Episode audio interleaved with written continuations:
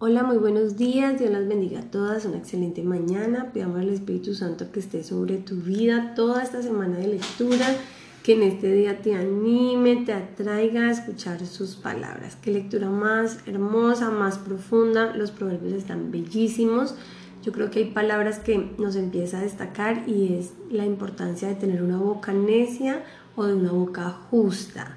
Por eso nosotros leemos proverbios todos los meses, todos los días y lo mismo los salmos, porque son libros que debemos empezar a vivificar en nuestro corazón.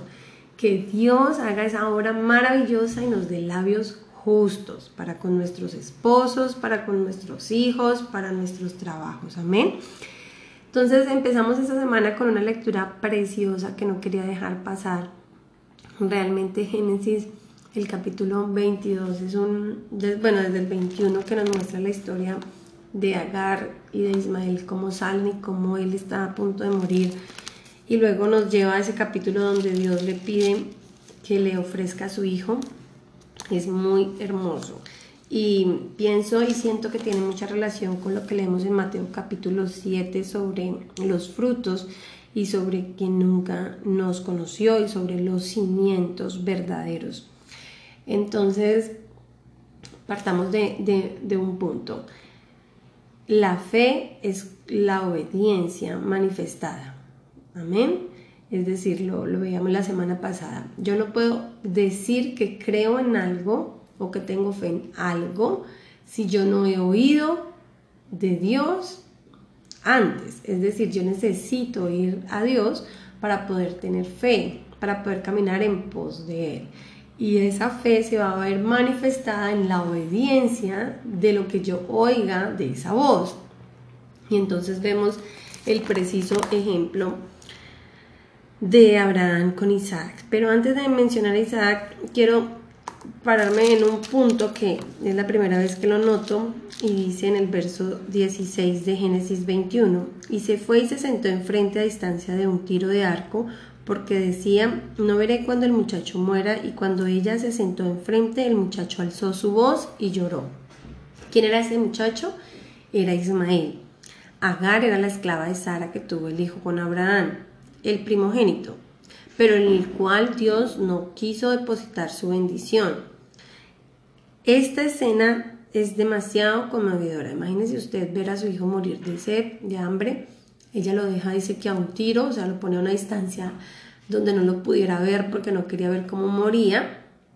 Pero pasa algo. Este muchacho dice, alzó su voz y lloró.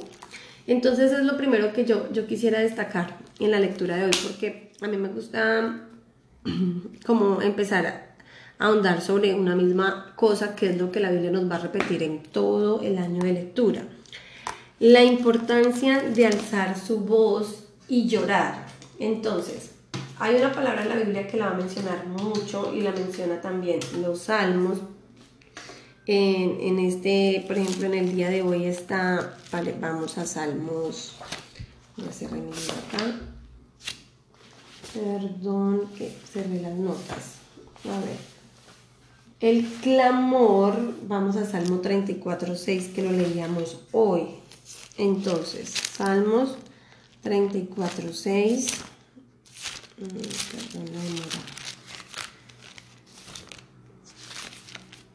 Dice, este pobre clamó y le oyó Jehová y lo libró de todas sus angustias. Y veamos que el muchacho alzó su voz y lloró. Clamar, dice, hay varias definiciones, ¿no? Pero una de las definiciones que me bota Google es quejarse con gritos pidiendo favor y ayuda pedir o requerir una cosa con vehemencia o desesperación. Es una definición clara. La Biblia dice en el Salmo 34, que es lo que leemos hoy, va a repetirnoslo muchas veces, pero habla de clamar. Y que entonces le oyó Jehová. Ismael, al ver que estaba muriendo, alzó su voz y lloró. O sea que él levantó un clamor. Y vamos a ver la respuesta de Dios. Dice, y oyó Dios la voz del muchacho, y el ángel de Dios llamó a Agar desde el cielo y le dijo, ¿qué tienes, Agar? No temas, porque Dios ha oído la voz del muchacho en donde está. Y parémonos ahí. Es vital pedirle a Dios un clamor genuino. Necesitamos pedirle a nuestro Dios que nos dé ese clamor, esa, esa angustia real y sincera en mi vida para dirigirme a Él y pedir ayuda. Yo creo que si Ismael hubiera dicho, Señor, ayúdame que me muero, tal vez Dios no lo hubiera oído. Tal vez a David, cuando se presentó ante Abimelech y escribe ese Salmo 34, y él no hubiera clamado, tal vez él no lo hubiera librado de sus angustias. Para no irnos más adelante, es que no quiero irme más adelante, pero hay, hay algo muy importante y es que Israel cuando Dios levanta a Moisés, lo levanta porque hay un clamor. Él tiene un clamor en el pueblo después de muchos años, porque vamos a ver la, genealogía, pero después de muchos años, por fin el pueblo sale de su estado de comodidad, es decir, sale de, de pasarla bueno, de tener una vida acomodada, y entonces, ¿qué hace? Clama, dice la Biblia que ellos claman. Dice, verso 23, eso está en Éxodo 2, que lo vamos a leer después. Aconteció que después de muchos días murió el rey de Egipto y los hijos de Israel gemían a causa de la servidumbre y clamaron y subió a Dios el clamor de ellos con motivo de su servidumbre y oyó Dios el gemido de ellos y se acordó de su pacto con Abraham, Isaac y Jacob y miró Dios a los hijos de Israel y les reconoció Dios. Yo creo que el clamor del hombre, y yo cuando hablo de hombre, entendamos los hombres y mujeres, nos acerca al corazón de Dios. El, el clamar es como parte de la identidad de los hijos de Dios. Es ese pedido de auxilio en mi espíritu que se manifiesta en levantar mi voz, en gemir, en llorar, en decirle ayúdame. Y si tú hoy estás en una situación difícil, en medio de la desesperación, en medio de la prueba, de la tribulación, yo quiero decirte que ese es el tiempo de levantar tu clamor que no tienes que sentir pena. Por eso Jesús en Mateo nos enseñó a orar. Cierra tu puerta, entra en lo secreto y ora a tu Padre que está en los cielos. Y hoy nos está enseñando que todo lo que oramos, lo que pidamos en medio de la oración, Él lo va a hacer. Dice en Mateo 7 la oración y la regla de oro que lo leímos hoy. Pedid y se os dará. Buscad y hallaréis llamad y se os abrirá, porque todo aquel que pide recibe, y el que busca halla, y al que llama se le abrirá. Así que todas las cosas que queráis que los hombres hagan con vosotros, así también haced vosotros con ellos. Pues si vosotros siendo malos sabéis dar buenas dádivas a vuestros hijos, cuanto más vuestro Padre que está en los cielos dará buenas cosas a los que le pidan. Ese es el tiempo de pedirle. Pero si tú no levantas un clamor, tal vez Dios no va a voltear su oído y sus ojos, no te va a reconocer. Él dice que reconoció a Israel. Era como si el clamor fuera un sello incrustado mi alma como un dispositivo de alarma para cuando mi alma está en angustia, cuando mi vida no va bien, yo pueda dirigirme al Padre y levantar mis manos y gritarle al cielo o arrodillarme y gritarle a Él y quebrantar mi corazón y decirle Señor, yo no puedo más con esto, ayúdame, auxilio, es la palabra que nos acerca al corazón de Dios. Eso quería dejar de presidente porque la Biblia nos va a seguir hablando de ello y yo hasta hace muy poco tiempo, hace dos años más o menos, aprendí lo que era un clamor en mi vida y desde ahí el clamor no solamente te, te, te acerca al corazón de Dios, te acerca porque te humilla, porque el levantar tu voz delante de otras personas o el levantar tu voz en, a solas, sin que nadie te esté viendo, solo tú y, Dios te humilla, te hace ver tu verdadera realidad. Cuando tú no tienes un clamor genuino es porque no hay una necesidad verdadera en tu vida o porque hay orgullo en tu vida que no te deja exponer tu condición ante Dios y ante tus hermanos o ante la congregación. Vivimos en un tiempo de una iglesia dormida, adormecida, una iglesia tibia, donde nadie es capaz de levantar la voz a pedir auxilio porque estamos cómodos. Y tal vez Dios te ha metido en una situación incómoda porque está activando ese mecanismo de alarma para que tú puedas elevar un clamor genuino al cielo. No sabemos qué Dios va a darte. No sabemos qué es lo que Él quiere hacer, pero yo solo sé y la Biblia dice y lo registra que cada vez que clamaban al cielo, Él se volvía a ellos. El libro de los jueces nos lo muestra una y otra vez, mientras no había rey, Israel se ponía mal, en aflicción, tenía problemas, clamaban e inmediatamente él levantaba a un juez que gobernara su reino y les diera la victoria. Tú quieres victorias en tu vida. Es el tiempo de abrir tu corazón y clamar. Abre tu boca. Hoy Proverbios nos está hablando de la importancia de la boca. Proverbios es un, es un libro maravilloso. Y Proverbios nos dice muchas cosas sobre la boca. Pero una de las cosas es, los labios del justo apacientan a muchos, mas los necios mueren por falta de entendimiento. En las muchas palabras no falta el pecado, mas el que refrena sus labios es prudente. Necesitamos hablar palabras prudentes, sabias. Necesitamos que en nuestras palabras se refleje el amor de Dios, que tengamos palabras correctas. Eso es lo que necesitamos. Las palabras correctas y el clamor viene del Señor. El clamor viene de Dios. Nos lo muestra la Biblia. Ahora, vamos a, pasar así drásticamente a cuando le pide a Isaac. Y yo quiero notar el corazón de Abraham esta mañana. Aquí es donde, donde está por qué él es llamado el padre de la fe, por qué fue tan rico, tan próspero, por qué es llamado el amigo de Dios y por qué sus pecados, sus errores, cualquier cosa que haya hecho contraria a la voluntad de Dios, fue tan pequeña comparada con este gesto de fe que tiene este hombre. Recordemos que la fe, yo tengo fe si oigo, Tú tienes fe en Cristo porque oíste que Él murió por ti. Ahora necesitas caminar en fe toda tu vida. Necesitas oír todos los días de Dios como quieres que vivas. Entonces tú tienes fe porque hay una palabra y tú caminas en pos de esa fe.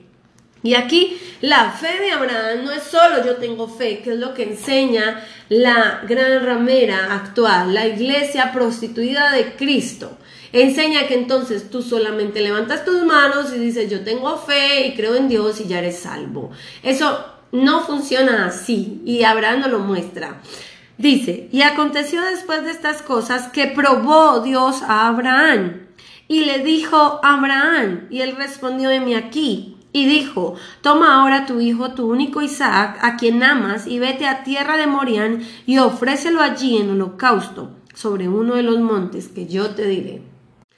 Bueno, vamos a ver qué le están pidiendo Dios a Abraham. Él no le está pidiendo que se vista mejor, que deje el licor, que deje de mentir, que deje la fornicación, que deje de robar. No, Él está pidiendo su único hijo a quien Él ama. Dios le está probando el corazón. Dios quiere ver qué hay en ese corazón que supuestamente dice que tiene fe. Cuando tú empiezas una relación con Dios, Dios va a probarte y Dios te va a dar órdenes. Pero forme como Él te dé una orden, Él te da la gracia, Él te da la fuerza, pero Él no te puede obligar. Abraham hubiera podido rechazar esto.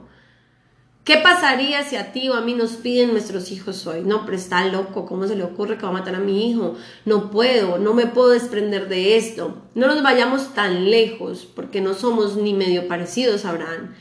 Pensemos que nos va a pedir que dejemos algo, algo que nos gusta. ¿Qué te gusta a ti de este mundo? Que tú sabes en tu conciencia que te está separando del amor de Dios. Y vamos a ser realistas, hay cosas muy evidentes que nos alejan de Dios, que son pecado. Lo hemos hablado la semana pasada, alguien que esté en fornicación no está bien ante los ojos de Dios. Y entonces él tal vez te esté pidiendo tu Isaac y tu Isaac es esa persona que te hace pecar, tu Isaac es esa ropa que te hace vestir inmoral, tu Isaac es ese trabajo que te hace alejar de Dios o que está contrario a la voluntad de Dios, tu Isaac puede ser tu propio marido, que no lo has entregado porque tienes más amor por tu marido que por Dios. Tal vez sean tus hijos en lo espiritual, que tú ames más a tus hijos que al Señor. Tal vez sea algo como la televisión, como las redes sociales, no sé. ¿Qué, te, ¿Qué le está robando el espacio a Dios? El amor a Dios. Ojo, Dios le pidió a él lo que más amaba. Y la Biblia lo dice también. Está escrito que al que teme algo, al impío, cuando teme algo, eso le viene. Eso que tú temes que te quiten, que te dé, eso es lo que te va a venir. Dios normalmente te va a probar con lo que más amas. Entonces, ojo, ¿en dónde está tu tesoro? ¿En dónde está tu corazón? Abraham no se inmutó, Abraham no lo pensó, Abraham ni siquiera lloró, Abraham reaccionó por fe, porque había una palabra de Dios. Cuando Dios te habla algo, cuando Dios te ordena algo, tienes que sentarte en esa palabra. Y no importa el tiempo que pase, si Dios ha dicho que va a restaurar tu hogar, Él lo va a hacer. Si Dios ha dicho que te va a ayudar con una debilidad, Él lo va a hacer. No importa el tiempo que se tarde, Dios lo va a cumplir, pero tú tienes que andar por fe. Hoy Abraham nos muestra el ejemplo que él hizo. Él dice, el verso inmediatamente después dice, y Abraham se levantó muy de mañana y enalbardó su asno y tomó consigo dos siervos suyos, a Isaac su hijo, cortó la leña para el holocausto y se levantó y fue al lugar que Dios le había dicho. Ni siquiera le contó a Sara. Yo creo que le hubiera contado a Sara, Sara no deja llevar su hijo. Esto es algo que pienso yo personalmente. Que las mujeres no hubiéramos entorpecido la voluntad del Señor. Abraham amaba a Isaac. ¿Qué hay que tú ames más que a Dios? Él te lo está pidiendo. Dame a tu Isaac.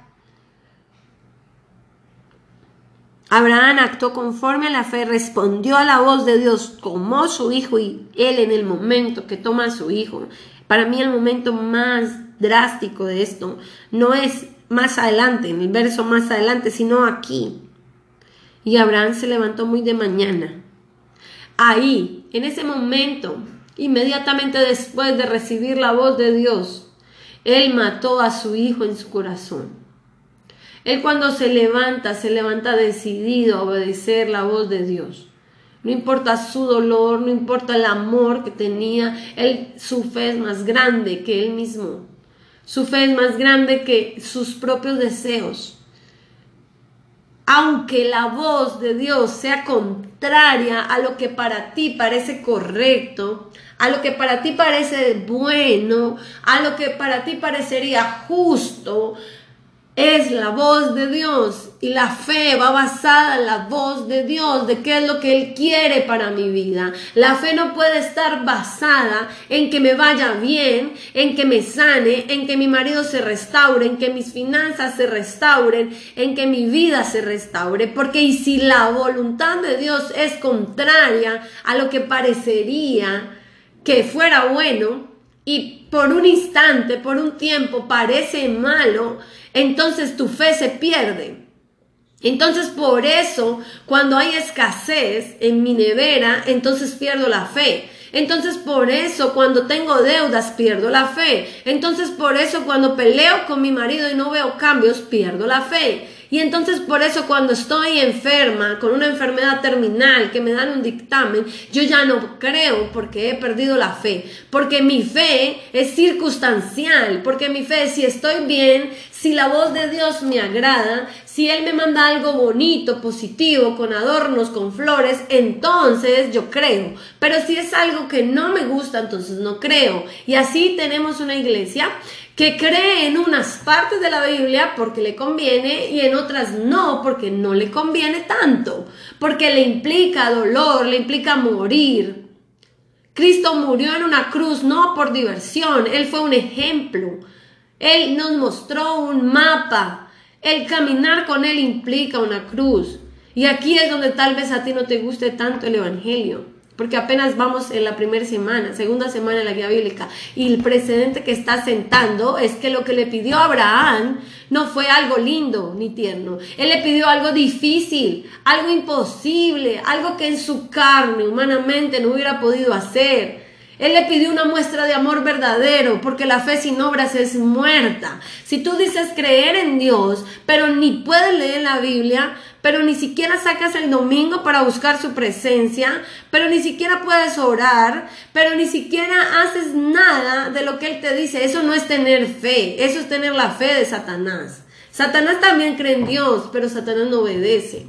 Abraham nos está mostrando un camino de obediencia y un camino que no es fácil. Y tú hoy tienes que tomar la decisión si quieres o no quieres avanzar con Dios, porque que vale la pena, que es un camino seguro, hay miles de testimonios. Yo testifico en mi vida cada día que vale la pena seguir a Cristo porque nunca jamás he sido más llena de felicidad que desde que lo conozco, porque en mi vida hay fruto, yo tengo paz, paz, tengo tranquilidad, tengo gozo, Dios me ha dado cosas que el mundo jamás va a poder darte. Y apenas me ha dado una gota. Esa gota yo la quiero compartir contigo porque sí parece difícil. Sí, tal vez te da sueño en la lectura, sí, tal vez lo que estás escuchando no te gusta, tú no quieres matar a tu hijo ni a tu Isaac, pero es así, así funciona. Y entonces él mató a su hijo en ese momento. Isaac también muere en este momento. Isaac era grande, Isaac no es como dicen en la Biblia que era un niño, Isaac tenía que ser grande porque él ya estaba destetado y ellos lo destetaban grandes.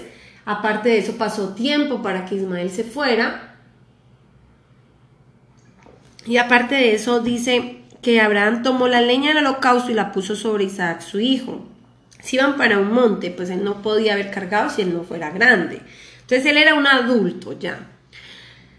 Y él le pregunta, en el verso 7, entonces habló Isaac a Abraham su padre y dijo, Padre mío, y él respondió, heme aquí mi hijo, y él dijo, he aquí el fuego y la leña, más, ¿dónde está el cordero para el holocausto?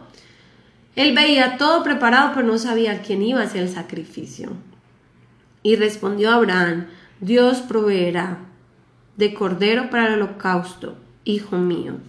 Me encanta un nombre de Dios. Ese es uno de los nombres, más de 800 nombres que tiene Dios, de cómo lo llaman en toda la Biblia. Pero Dios, mi proveedor. Dios, el proveedor. Dice que le pusieron el nombre a ese, a ese monte. Eh, Jehová proveerá porque él confiaba en que Dios pues ya había provisto un cordero. En el verso 10 es donde muere Ismael. Ismael sí muere. Abraham sí mata a su hijo cuando toma la decisión de hacerlo y de obedecerle a Dios. Y Ismael efectivamente, perdón, Isaac muere.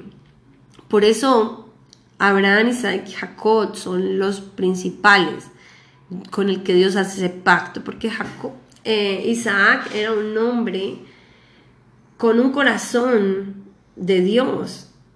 Él era adulto, él hubiera podido resistirse, pero dice el verso 10, y extendió Abraham su mano, perdón, el 9, y cuando llegaron al lugar de Dios, edificó allí Abraham un altar y compuso la leña y ató a Isaac su hijo y lo puso en el altar sobre la leña. Isaac murió.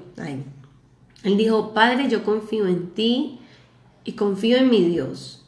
Y yo entrego mi vida y la pongo sobre el altar. Y la pongo sobre el altar para que sea una vida para Jehová. Y extendió Abraham su mano y tomó el cuchillo para degollar a su hijo. Entonces el ángel de Jehová le dio voces desde el cielo y dijo, Abraham, Abraham. Y él respondió, mí aquí y le dijo, no extiendas tu mano sobre el muchacho. Dios lo detiene, pero él ya lo había matado en su corazón. Dios lo detiene porque ya él había visto el corazón de Abraham y lo detiene porque él ya había visto el corazón de Isaac. Isaac tuvo el coraje, el amor y la fe necesaria para entregar su vida por amor a su Padre, por amor a su Dios. ¿Y qué pasó? Dice, porque yo conozco que temes a Dios, por cuanto no me rehusaste tu Hijo, tu único. No rehusemos más lo que Dios nos está pidiendo. ¿Qué es eso? ¿Morir a qué? Yo quisiera ser como Isaac esta mañana y poner mi vida sobre el altar. Hay muchas cosas que Dios me ha ayudado a dejar, muchas debilidades que el Señor me ha dejado. Pero yo quiero poder oír su voz todos los días y decirle, Señor, he aquí mi vida como la de Isaac. Yo la pongo sobre el altar. Tú sabes y tú conoces mis deseos, mis sueños, mis anhelos y conoces mi dolor. Tú sabes el dolor, las angustias y las necesidades que hay en mi corazón. Dame la gracia, como se la diste a Isaac, para poder morir a este mundo, para poder morir a los deseos de mi carne. Yo anhelo tu gracia, Señor porque yo sé que mi carne no voy a poder, Señor, dejar el amor y las cosas que este mundo me ofrece. Yo te suplico hoy, Señor, que a cada una que oye este audio, tú hagas un milagro en su vida, porque yo te he visto, Señor, yo te he conocido. Y yo sé que tú eres un Dios real, tú eres un Dios verdadero, Tú eres un Dios que lo único que anhela es hablarle a tus hijas para poder arreglar sus vidas, para poder restaurar, para poder reponer todo lo que esté mal. Tú eres desde el principio y hasta el fin de los tiempos el alfa, la omega. Tú eres, Señor, quien vino a esta tierra vacía y en tinieblas a arreglarla, a llenarla. Llénanos de tu amor, Señor, para poder dar fruto y no ser un día más oidoras. Somos nuevas, Señor, somos niñas en tu camino, somos infantes y maduras en tu palabra. Pero yo anhelo, Señor, que tú hagas, que te conozcamos, Señor. Yo no quiero morir sin que te conozca plenamente, sin que conozca tu profundidad, tu anchura, tu altura. Yo no quiero, Señor, oír las palabras que dicen en Mateo de nunca os conocí. No todo el que me dice Señor, Señor entrará en el reino de los cielos, sino que el que hace la voluntad de mi Padre que está en los cielos. Señor, yo quiero hacer tu voluntad. Yo anhelo que tu ley esté grabada en mi corazón y en mis pensamientos. Yo no quiero ser de ese grupo, Señor. Muchos me dirán en aquel día, Señor, Señor, no profetizamos en tu nombre, y en tu nombre echamos fuera demonios, y en tu nombre hicimos muchos milagros, y entonces les declararé, nunca os conocí, apartados de mí, hacedores de maldad. Esa palabra, no os conocí, es la misma que utilizan en cuando Lot guarda a los ángeles y el pueblo le dice, sácalos para conocerlos. Es una palabra que hace referencia a la intimidad, así como el esposo con la esposa tienen intimidad. Estos hombres que él dice que no lo conocieron, dice que profetizaban, que echaban fuera demonios y que hicieron milagros. Ese pueblo de Dios no era un pueblo que no creía en él, no era fuera de la iglesia, era de la misma iglesia, que en su nombre hacían todas estas cosas y las hacían porque Él está hablando en el término del juicio final. Es decir, estos hombres llegan al juicio final y le dicen, Señor, pero mira lo que hicimos. Es decir, delante de Dios nadie va a poder mentir. Ese día va a estar expuesta nuestra vida. Todo lo que hemos hablado, dicho, hecho, pensado, todo, absolutamente todo en pantallas gigantes, expuesto, porque no hay lugar a la mentira, porque Dios es la verdad. Entonces estas personas de verdad iban a la iglesia, de verdad oraban, de verdad profetizaban, de verdad echaban demonios fuera, de verdad hacían milagros. Pero ¿por qué Dios les dijo que nunca os conocí? Porque nunca tuvo una intimidad con ellos. Porque ellos nunca obedecieron su voluntad. Porque tal vez nunca oyeron la voz de Dios. Yo no quiero morir así. Yo no quiero ir al juicio así. Y yo siempre le digo, Señor, ten un corazón en mí dispuesto a la verdad.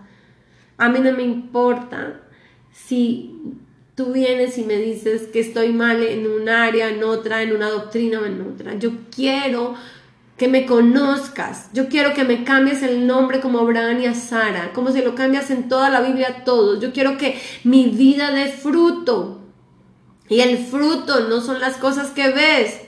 El fruto es que ya no, no seamos débiles en la carne, que lo que nos gusta que está mal ya no nos guste, que no mintamos, que no gritemos, que podamos perdonar, que podamos ser pacientes, que podamos seguir la paz, como decía hoy el, el Salmo.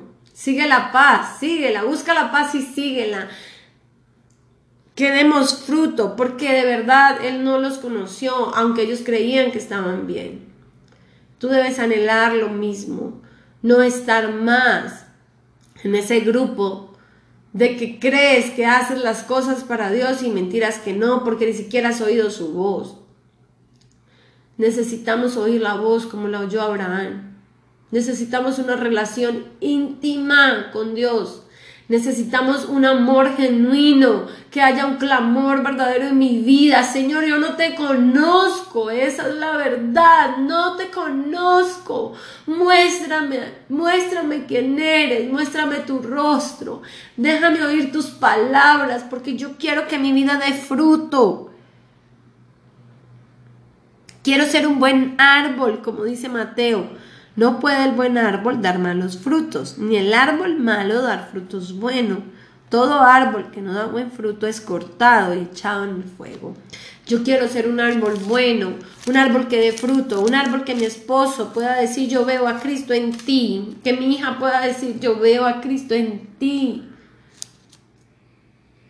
Pero ¿de qué sirve leer la Biblia todos estos días si no hay un clamor verdadero? Si vengo y oro ante Dios y ni siquiera le puedo decir mi condición real, le quiero esconder a Él lo que soy. Quita, Señor, todo espíritu de religiosidad, quita las vendas que hay en los ojos, quita la mala doctrina. Olvida, Señor, olvida nuestros pecados y límpianos para ti. Ven sobre cada vida, Señor, que hoy decide buscarte, que hoy está tocando, que hoy está llamando, que hoy está pidiendo un conocimiento real tuyo. Haz un milagro, Señor. Haznos como Abraham, que oía tu voz y podía responder a tu voz por fe. Haznos como Isaac, que por fe pudo poner su vida sobre el altar y morir Ah, Señor, que hoy podamos oír tu voz claramente de cuál es mi Isaac, de qué es lo que quieres que mate en mi vida, que deje en mi vida. Hazlo, Señor. Haz un milagro y háblanos. Háblanos, Señor, y danos la gracia para obedecer a tu voz. Para poder estar cimentadas en la roca Mateo nos dice así, cualquiera pues que oye estas palabras y las hace, le compararé a un hombre prudente que edificó su casa sobre la roca. Descendió la lluvia y vinieron ríos y soplaron vientos y golpearon contra aquella casa y no cayó porque estaba fundada sobre la roca. ¿Quién es llamado prudente?